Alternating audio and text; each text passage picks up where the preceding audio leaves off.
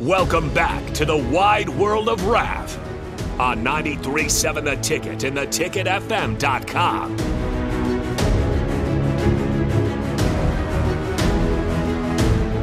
All right, everybody, we are back again. This is the Wide World of Ralph on 93.7 The Ticket. This might actually be the fastest hour of the week for me because it flies by so fast. Definitely felt like a fast hour. I blink and we're like in the final segment.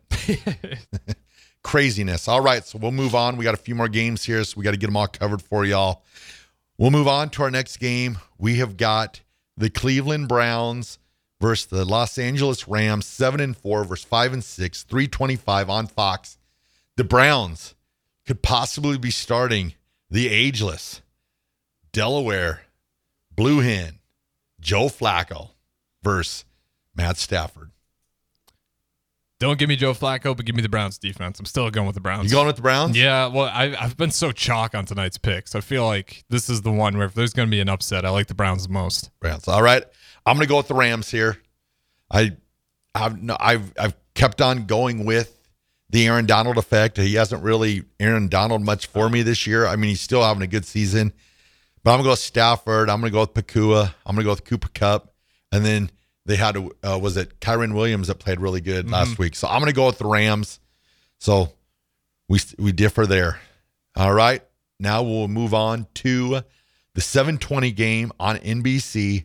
We got the Kansas City Swifts, I mean Chiefs versus the Green Bay Packers.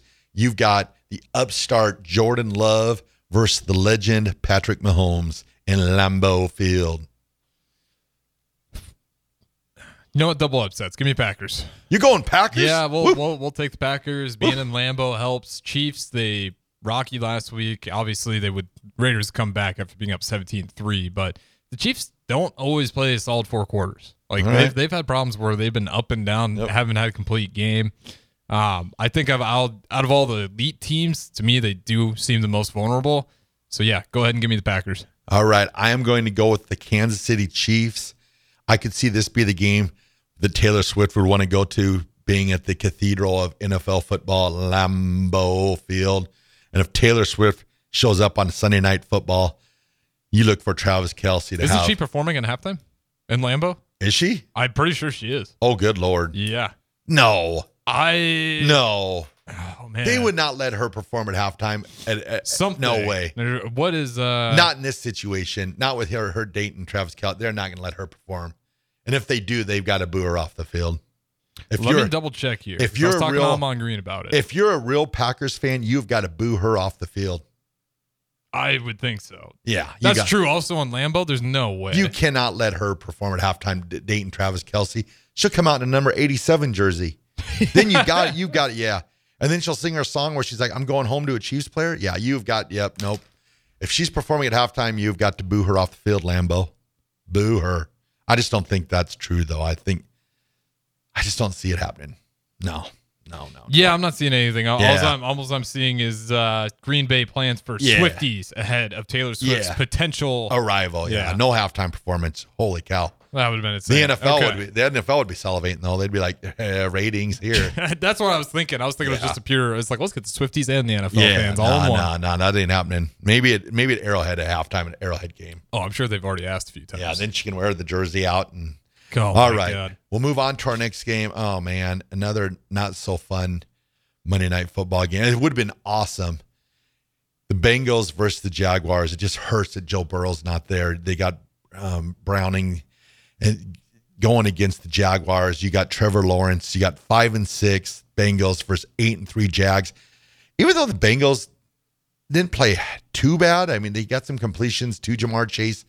I'm still going to go with the Jaguars here. I just don't think the Bengals without without Joe Burrow there, they're just not the same team. Even with Joe Burrow, I think I'd still take the Jaguars. You They- still would, huh? Yeah, they just even when Joe Burrow was healthy, like he just never was quite the same. I think that injury Yeah. definitely slowed him down. Like you never felt like you're getting the Joe Burrow of years past. I don't think he's I think he's still going to get there at one point in time, but this Yeah. is just not the year for him or the Bengals.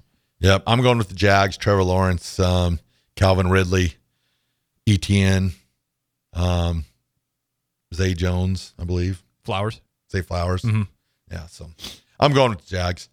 All right, we're on to the last game of the night. We all know which game it is. At noon on CBS, we've got the six and five. I repeat, the six and five Denver Broncos versus the six and five Houston Texans. Stroud versus Wilson. Happy birthday, Russell Wilson, by the way. 35 years old today. I tried to wish him happy birthday today, but Nick muted my microphone. it happens. It does happen. Well, Raf, Is this the week? no, I really like the Texans. I really like Stroud. I want to see this thing take off. And uh, the Texans, if there was going to be a team to completely pop a flat tire in the current Russell Wilson, the Broncos bandwagon of this midseason hype, it's going to be the Texans. Wow. So give Wow. me the Texans. I said it last week, but give me one more game. One more game, and then I'll sign off. All right. I select the Denver Broncos to go to seven and five. Um, defense is playing well. Running games, running. Passing game, it has its moments. key plays, key receptions at key times. Uh, just keep on playing some complimentary football. Broncos in a slugfest. Take the Denver Broncos. This has been the Wide World of Ralph on 93.7 The Ticket. Thanks for joining us, and we'll see you again next week.